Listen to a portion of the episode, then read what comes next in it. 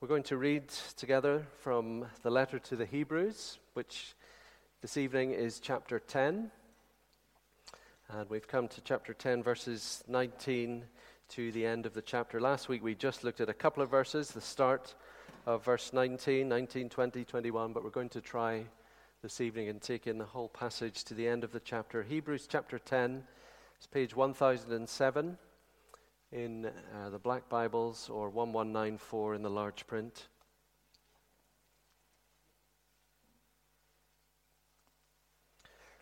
Let's hear God's word together. Therefore, brothers, since we have confidence to enter the holy places by the blood of Jesus, by the new and living way that he opened for us through the curtain, that is, through his flesh, and since we have a great priest over the house of God, let us draw near with a true heart, in full assurance of faith, with our hearts sprinkled clean from an evil conscience and our bodies washed with pure water. Let us hold fast the confession of our hope without wavering, for he who promised is faithful. Let us consider how to stir up one another to love and to good works, not neglecting to meet together, as is the habit of some, but encouraging one another, and all the more as you see the day drawing near. For if we go on sinning deliberately, after receiving the knowledge of the truth, there no longer remains a sacrifice for sins but instead a fearful expectation of judgment and a fury of fire that will consume the adversaries. Anyone who has set aside the law of Moses dies without mercy on the evidence of two or three witnesses. How much worse punishment, do you think, will be deserved by the one who has trampled underfoot the Son of God? And has profaned the blood of the covenant by which he was sanctified, and has outraged the Spirit of grace. For we know him who said, Vengeance is mine, I will repay. And again, the Lord will judge his people. It is a fearful thing to fall into the hands of the living God. But recall the former days when, after you were enlightened, you endured a hard struggle with sufferings, sometimes being publicly exposed to repro- reproach and affliction, and sometimes being partners with those so treated. For you had compassion on those in prison, and you joyfully accepted the plundering of your property, since you knew that you yourselves had a better possession and an abiding one. Therefore, do not throw away your confidence, which has a great reward. For you have need of endurance, so that when you have done the will of God, you may receive what is promised. For yet a little while, and the coming one will come and will not delay. But my righteous one shall live by faith. And if he shrinks back, my soul has no pleasure in him. But we are not of those who shrink back and are destroyed, but of those who have faith and preserve their souls. Amen. I have a very simple conviction as a pastor, which is this most Christian people spend their Christian lives not realizing just how much God loves them. That's what I said to us last Sunday evening. Here's, here's what I want to begin with this week. I have a very pain, painful experience as a pastor, which is this week by week, realizing how many Christians who used to be here no longer are. Now, I don't mean the regular comings and goings of people, there's plenty of turnover in a church family, but this is my 19th year in Aberdeen. All of that spent with this church family in one form or another. And some of you have been here as long as I have. You will know, looking round the room, how many Christian people are no longer here because they are no longer walking with Christ. That's what we're going to look at this evening in this very sobering passage. How does that happen? How does that happen that people who sit here, like you and I sit here, expecting to be here forever, one day actually are gone? Very sobering passage. Verse 31 It is a fearful thing to fall into the hands of the living God. One, one commentator I read this week said there is no more hard hitting passage in all of God's Word than these verses that we're looking at. Last week, like I said, just a couple of verses, but this evening I want to try and help us stand back a bit and see the shape of this whole passage to try and take it all in. And as always, friends, God is speaking to us, not simply concerned with our behavior, with what we do. He is primarily directing His word at our hearts this evening, at, who we are. Last week, the sermon was how to have a true heart. Remember it from verse 22 let us draw near with a true heart. And this evening, the passage is just as concerned with the deepest level of our beings. Look at verse 39. But we are not of those who shrink back and are destroyed, but of those who have faith and preserve their souls. Preserve themselves, all of them in their entirety. See, that, that, that's the whole atmosphere of this letter, of this part of the letter. You see, up to now, it's been all about what the Lord Jesus has done to save us. That's what the writer has been showing us for 10 chapters. This is what Jesus has done to make us clean in heart and soul and body, how, how, how he swapped places with us, how he offered up to God his perfect life for our imperfect life. And then in verse 19, after all of that, after everything that Jesus has done, we have this, therefore. Because he did that, you can be confident in your access to God. You can be confident in your advocate with God. And yet, do you know what, says the writer? Do you know what? It is astonishing to say this. It is incredible to say this. It's awful to have to say this. Many, many people throw that confidence away. Many people discard it. That's this evening's passage. That confidence to enter the holy places, confidence to have a friend in God's presence like the Lord Jesus. Many people take that and bin it, delete it, trash it. They walk away from their access to God. They turn their back on their advocate with God. The language here is they shrink back, that they pull back. Verse 36 For you have need of endurance, so that when you have done the will of God, you may receive what is promised. These people do not endure. They do not endure. So, like many of you, over the years, I've watched many, many people shrink back, pull back, drop out, walk away, throw away their confidence. And it, it happens in many different ways for many different reasons. There's usually there's no, no one size identikit procedure that people follow. It's for different reasons, but these dear folks always end up in the same place. No matter how they get there, they all arrive in the same destination. They no longer love the Savior who washed them. They no longer look for his appearing, for the day of his coming. In their present, the Lord Jesus has become worthless to them. And in their future, Jesus is irrelevant.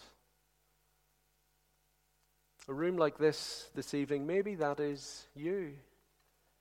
Maybe that's the direction you're just beginning to head in. It's very real, isn't it? Shrinking back can be slow. That's the main way, if I had to describe it. It's very rare that somebody is here one Sunday and gone the next. It's much more likely that it just begins to become ever so slightly more infrequent, and people begin to shrink back. Because following the Lord Jesus can be really tough, can't it? Really tough.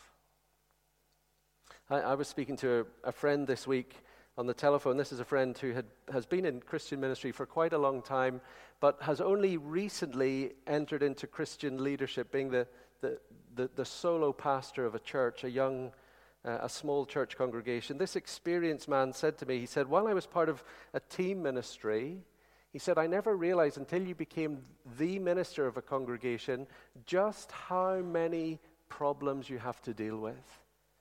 How much stuff, he said, is just crossing my desk all the time.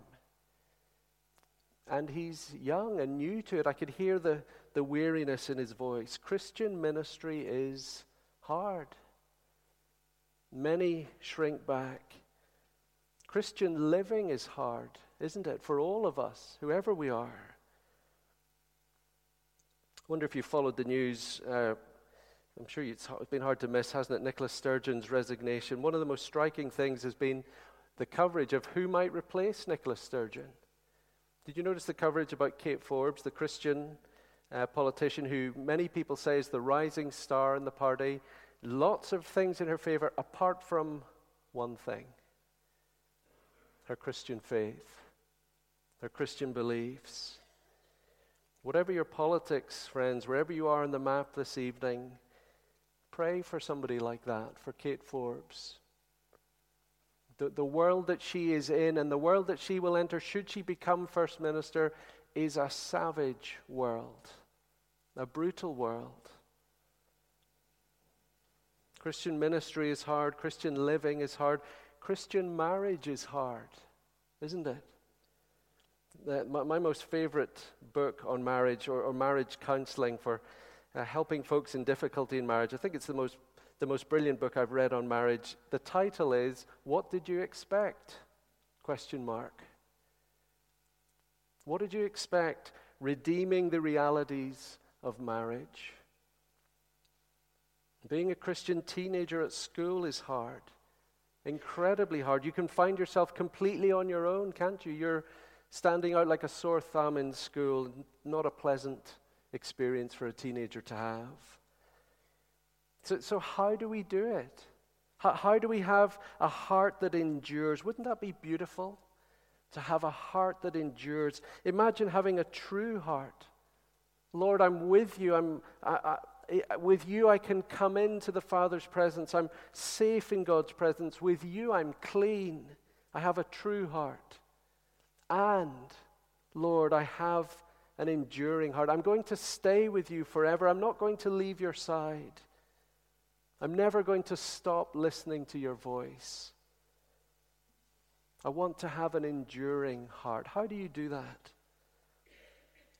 I want to give us three things this evening from these verses. Three, three points. They don't, they don't match, they don't sound the same, uh, but I'll give you them anyway, and I'll, we'll come back to them as we go through. Number one, the writer wants us to carefully heed a terrible warning. Carefully heed a terrible warning. Number two, he wants us to intentionally pursue one another.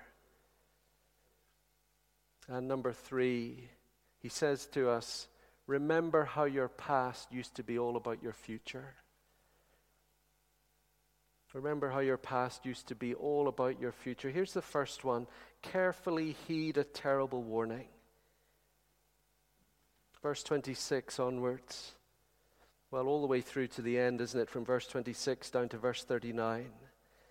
And I wonder if it's possible here, friends, that actually we don't see what it is that makes the warning so serious, so terrible. What, why is this warning so terrible? I, I think we can feel what is so serious here, can't we? It's really, it's really clear because the language is so strong, isn't it? Look at verse 30. For we know him who said, Vengeance is mine, I will repay. And again, the Lord will judge his people. It is a fearful thing to fall into the hands of the living God. Brothers and sisters, one of the ways that we can have a heart that endures is by seeing and knowing that the Lord will judge his people who depart from him. Isn't that so striking? Verse 30. I think we're used to the first bit, aren't we? Vengeance is mine, I will repay, says the Lord. And we, we think about the world out there that God is going to put right. But then and again, the Lord will judge his people. We tend to think judgment is out there, isn't it, on others. But this passage is all about how Jesus is coming back and what will that mean for us, for his people.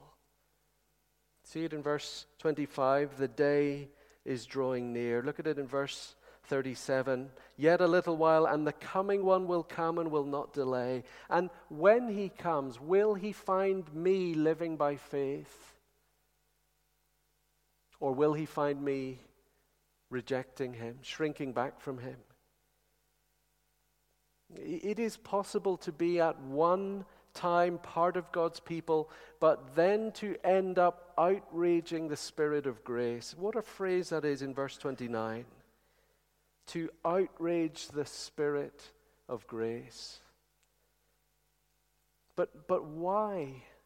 Why does this judgment on the Lord's people come? What is it here in these verses that these people have done which makes judgment so inevitable? What, what is the warning that is so terrible? The, the real reason is there in verses 26 to 27. Brothers and sisters, for your endurance, for my endurance, carefully heed the terrible warning of these verses.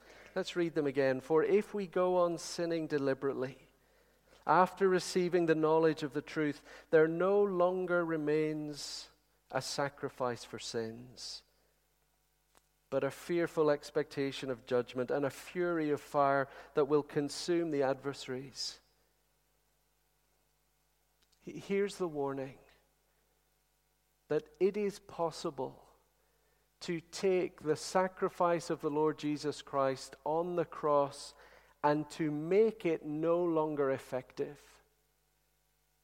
It's possible to do that. Isn't that an astonishing thing to say? To do something that means the sacrifice no longer remains. Just follow the logic of the verses. Put your eyes on it. If you do this, if you first of all receive the knowledge of the truth, and then having received it, you go on sinning deliberately, Jesus' sacrifice for sin no longer remains. Now, you, you, we've got to stand back and think about how on earth is that possible? How can we take something that the writer has been saying is so perfect, so effective, and actually render it null and void? What, what, what can we possibly do to his finished perfect work to make it empty? I want to say to us this evening, friends, the greatest terror in the world, the greatest terror in the world is that there might be no sacrifice for sin. Nobody else fears that. Nobody else worries about that. But God's people should fear that more than anything. No sacrifice for sin, no atonement. I've said it several times, haven't I? I think over the last, the last while, in one way or another, in sermons. Hell is not the absence of God, hell is the presence of God without a mediator without a sacrifice. How can somebody like me enter God's holy presence unless somebody cleans me from the inside out, unless I have a friend to take me into his presence, inside the Holy of Holies safely? And if there is no longer any sacrifice for sin, no means of making that happen, that is the greatest terror in the world. How is it possible? How, how can we do that? How can we take what Jesus has done and do something which means that sacrifice no longer remains? Well, let, us start here. Let me tell you what that doesn't mean. First of all, here, here's what somebody had sa- somebody else has said. They put it like this: This is not saying that if a Christian persists in sinning deliberately, you reach a point where Jesus' sacrifice kind of runs out.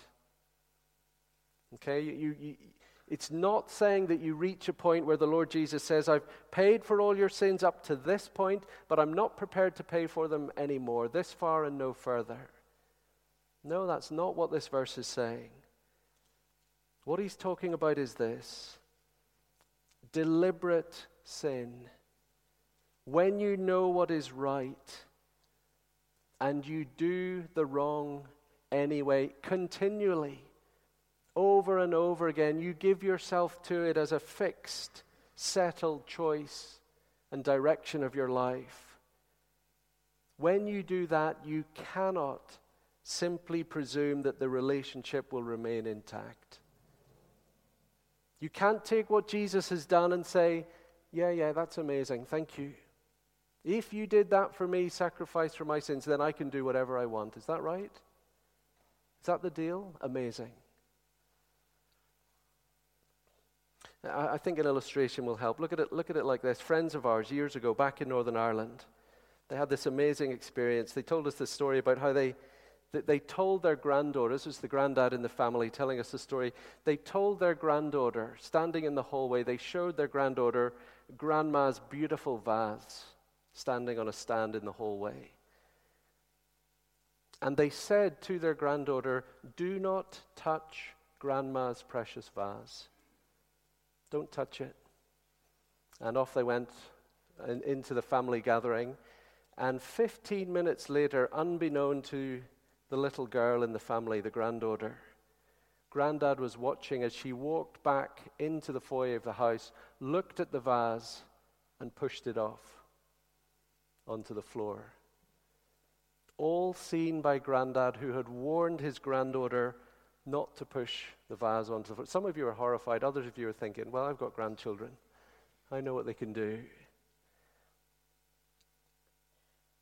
Here's the most amazing bit. When the granddaughter was asked what happened to grandma's precious vase, what do you think she said?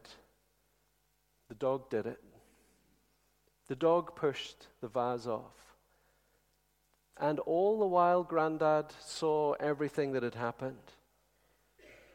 See, think about it this way. If at the moment that the child comes to that vase after having the warning from her loving granddad.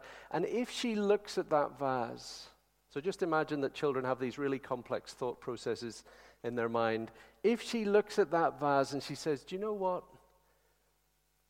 I love Grandad, and I know Grandad loves me. Grandad is a soft touch. I know he told me not to do it, but what's he going to do?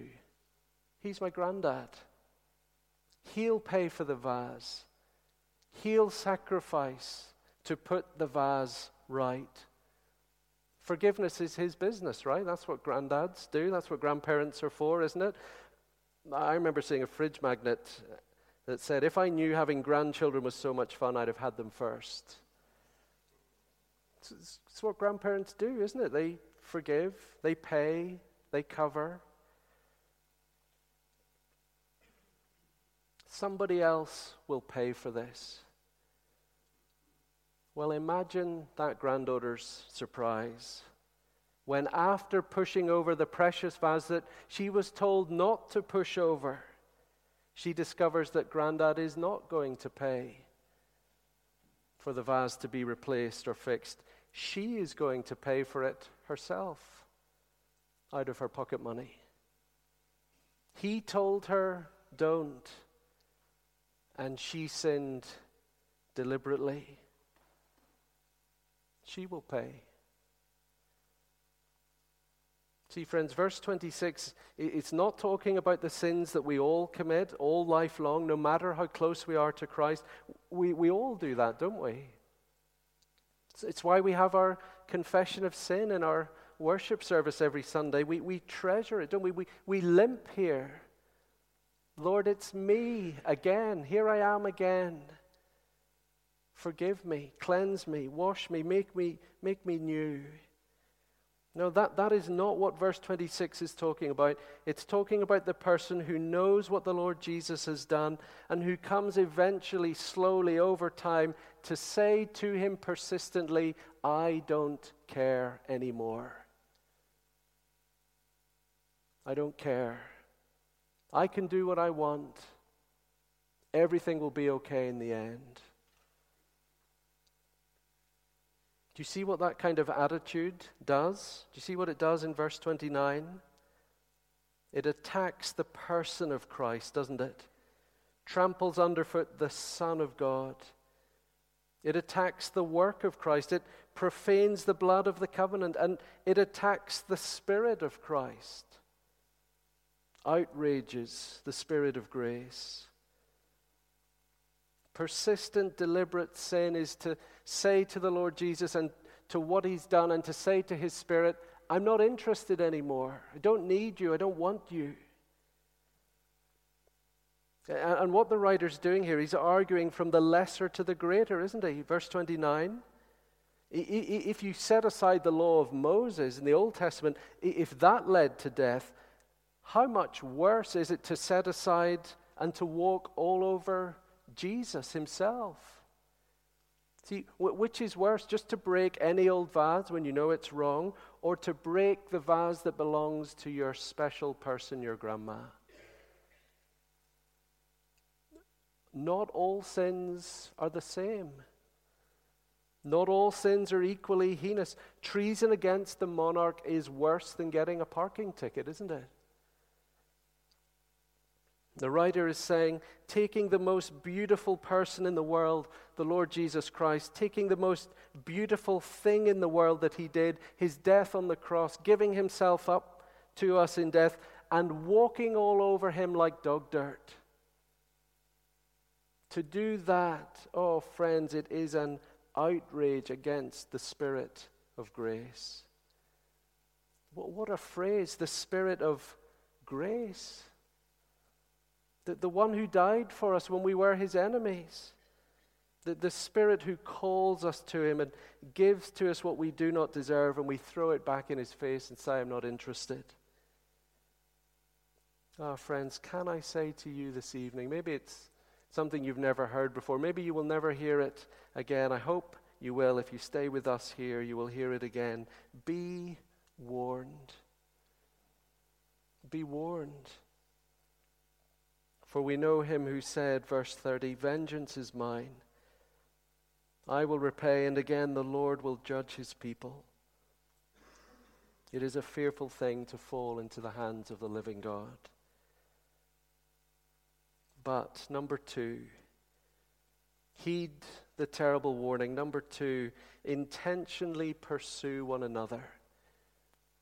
The warning is important for an enduring heart, and intentionally pursuing the people in this room for the rest of your lives is part of having an enduring heart.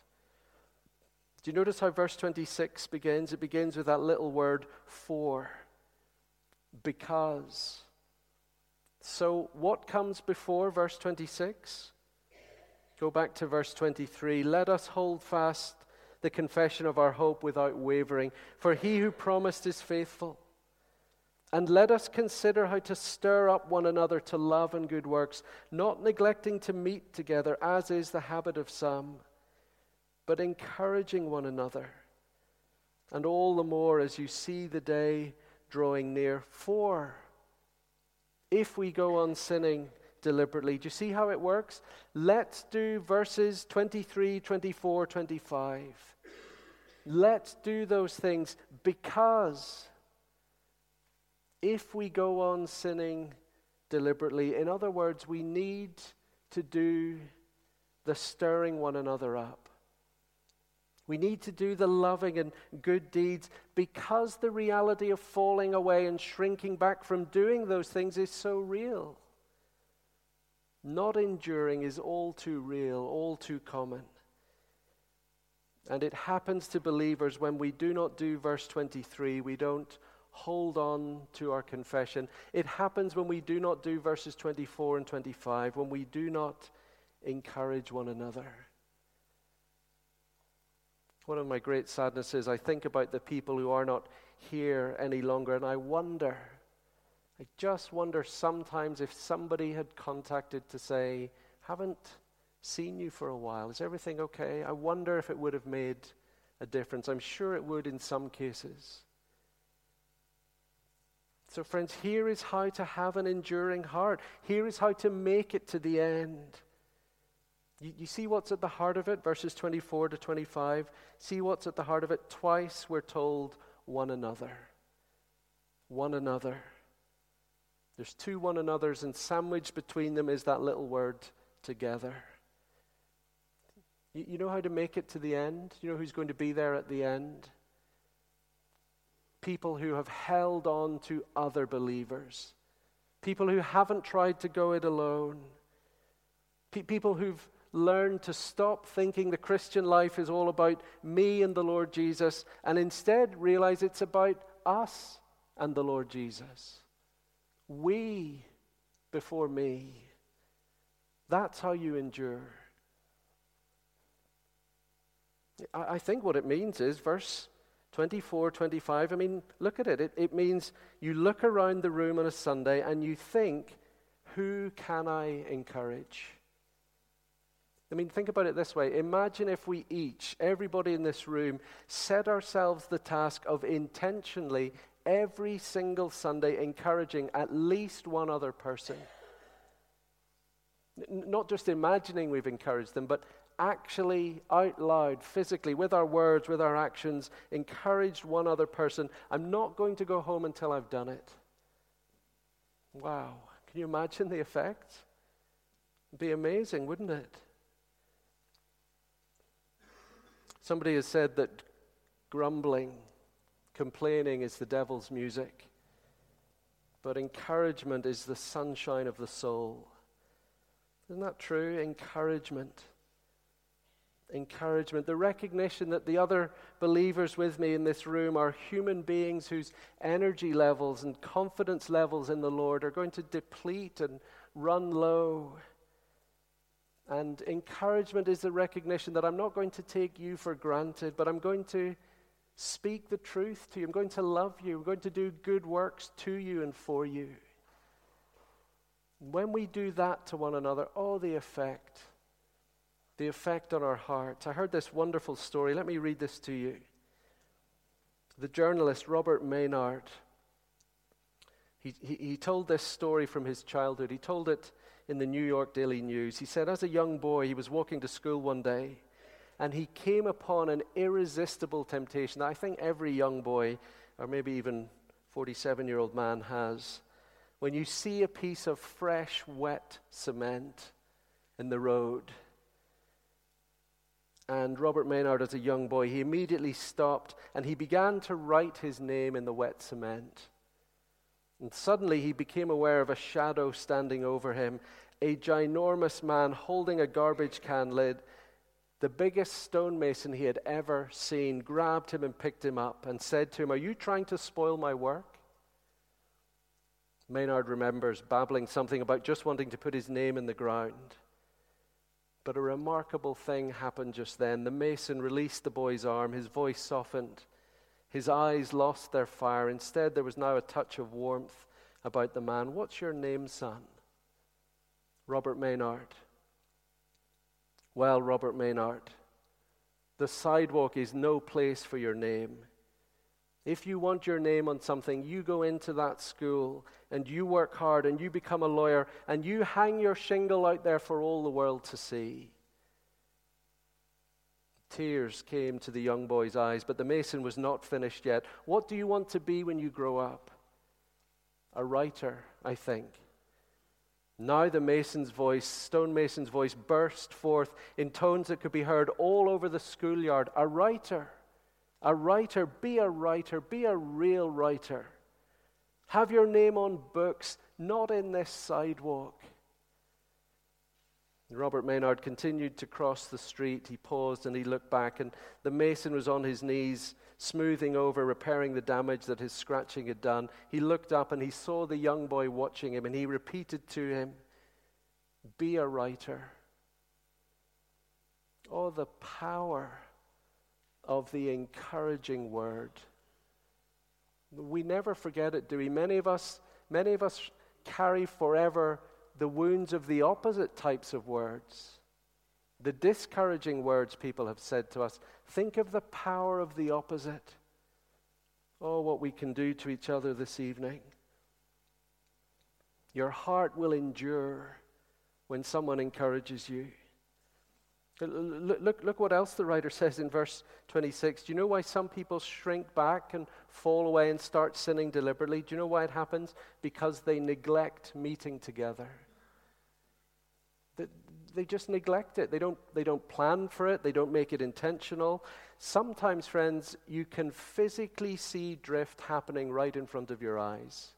Sometimes it's that obvious. I think very few people fall into verse 26.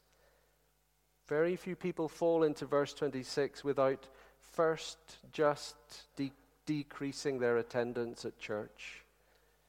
They're just not there as much as they used to.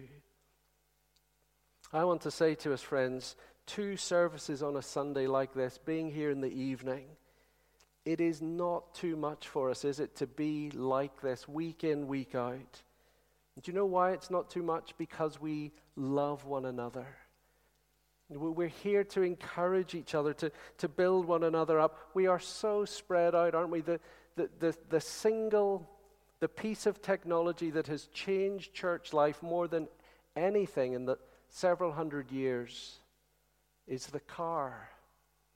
It meant the death of the parish, didn't it? The death of bonded communities. We are spread out from each other. We can go where we want, travel as far as we want.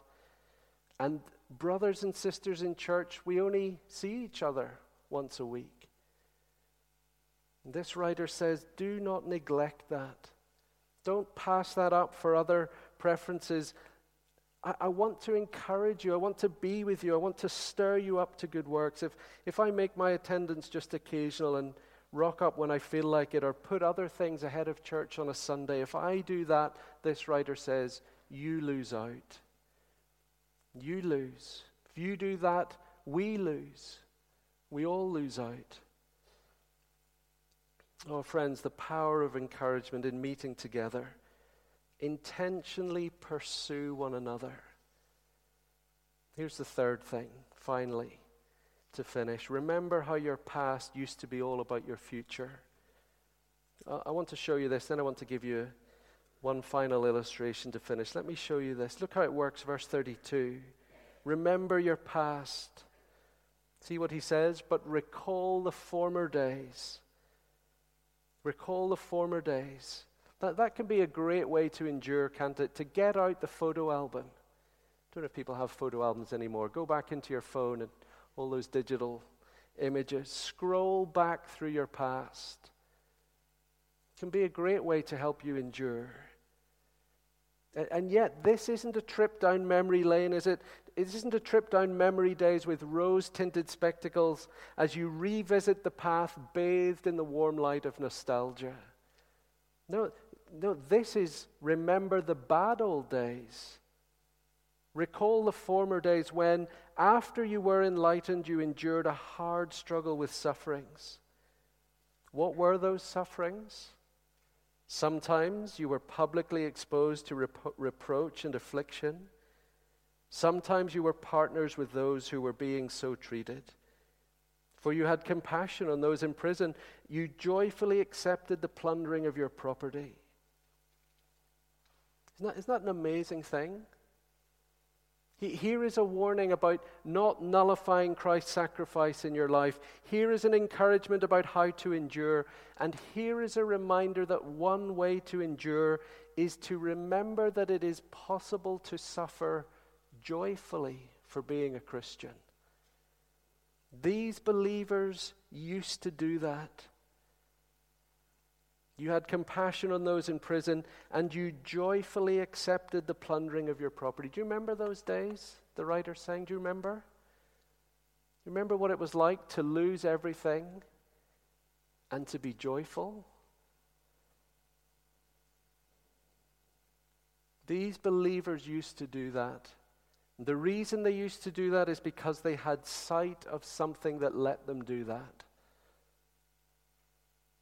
Uh, many commentators think verse 32, that the former days of suffering, many, many commentators think that is referring to the persecution under the Roman Emperor Claudius in AD 49.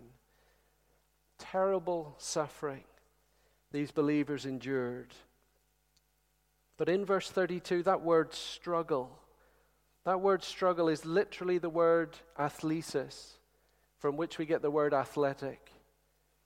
The, the writer saying, You were truly up against it, remember?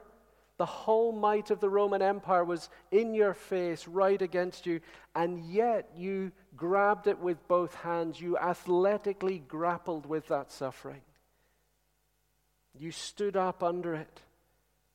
You know, if we'd watched these Christians suffering, we would have said they were, I don't know, take your pick, just like Ireland versus France last Saturday. Two great teams going toe to toe with each other. Tremendous struggle on display. You didn't wilt under the pressure, the writer says. You didn't shrink back. You weren't scared. Many people wonder, don't they, particularly in Scotland at the minute, but in other parts of the world as well. Many people wonder what we're going to face in coming years as the Christian faith moves to the margins of society. More persecution, perhaps, maybe. Pastors in prison, possibly. Even if we don't face that, many others are already facing that, aren't they, in parts of the world today? How do you endure it? How do you grapple with it and stand up under it? Why did these believers endure? What does he say? Verse 34 For you had compassion on those in prison, you joyfully accepted the plundering of your property. Here's the reason. Since you knew that you yourselves had a better possession and an abiding one. Do you see it? Remember how in the past you used to know about your future. You used to know that all of this will pass, that what God is giving you, you cannot lose. That somebody can take everything you have and actually take nothing from you. Remember how you had your hope set on a future day. Here's the illustration. We were reading something with our children this week. I came across what I thought was a fantastic, fantastic illustration. Imagine a head teacher calls a child into his head teacher room, whatever it's called, headmaster's office, I don't know what it is, and says to the child, Listen, you may have seen that everybody's on strike these days. And all the teachers are on strike, the cleaners are on strike, the cooks are on strike, and so we're going to keep the school going, and you are going to do everything. You're going to clean, cook, open the gates, have school running. Here's your bucket and mop, and off you go. The teacher calls a second child into the classroom and says exactly the same thing to child number two. Hands her a bucket and mop and says, Off you go. And as child number two is leaving the headmaster's office, the headmaster says, Oh, by the way, at the end of this cleaning, both of you will receive 100 million pounds. What will happen in the hearts of both of those children, one who knows and one who doesn't? Grant the absurdity of the illustration, please, for a moment. What will happen in the hearts and minds of those children as they each suffer cleaning, slaving, sweating, working? One of them knows what is coming at the end. One of them will be crushed under the weight of what they've been asked to do, won't they? One of them will get there early every morning, working, serving, suffering, because they know what is coming. Oh, says the writer, you used to be like that. Once upon a time in your past, your future was everything to you. Do you remember the Lord Jesus in his teaching, the parable of the sower? He, he, he scatters the seed. The hard path, the seed is taken away straight away. The rocky soil and the thorny soil, the seed begins to sprout. And for different reasons, it begins to sprout, and for different reasons, it never comes to fruition. It's choked, starts well and ends badly. Oh, brothers and sisters, do not, please do not throw away your confidence. Do not throw away all that the Lord Jesus is to you and has done for you. Wonder if we know what it would be like to lose all our possessions. We can lose our possessions if we know we have better possessions. We don't mind losing everything if we know we're going to gain everything and keep everything forever. Oh, may God help us and keep us.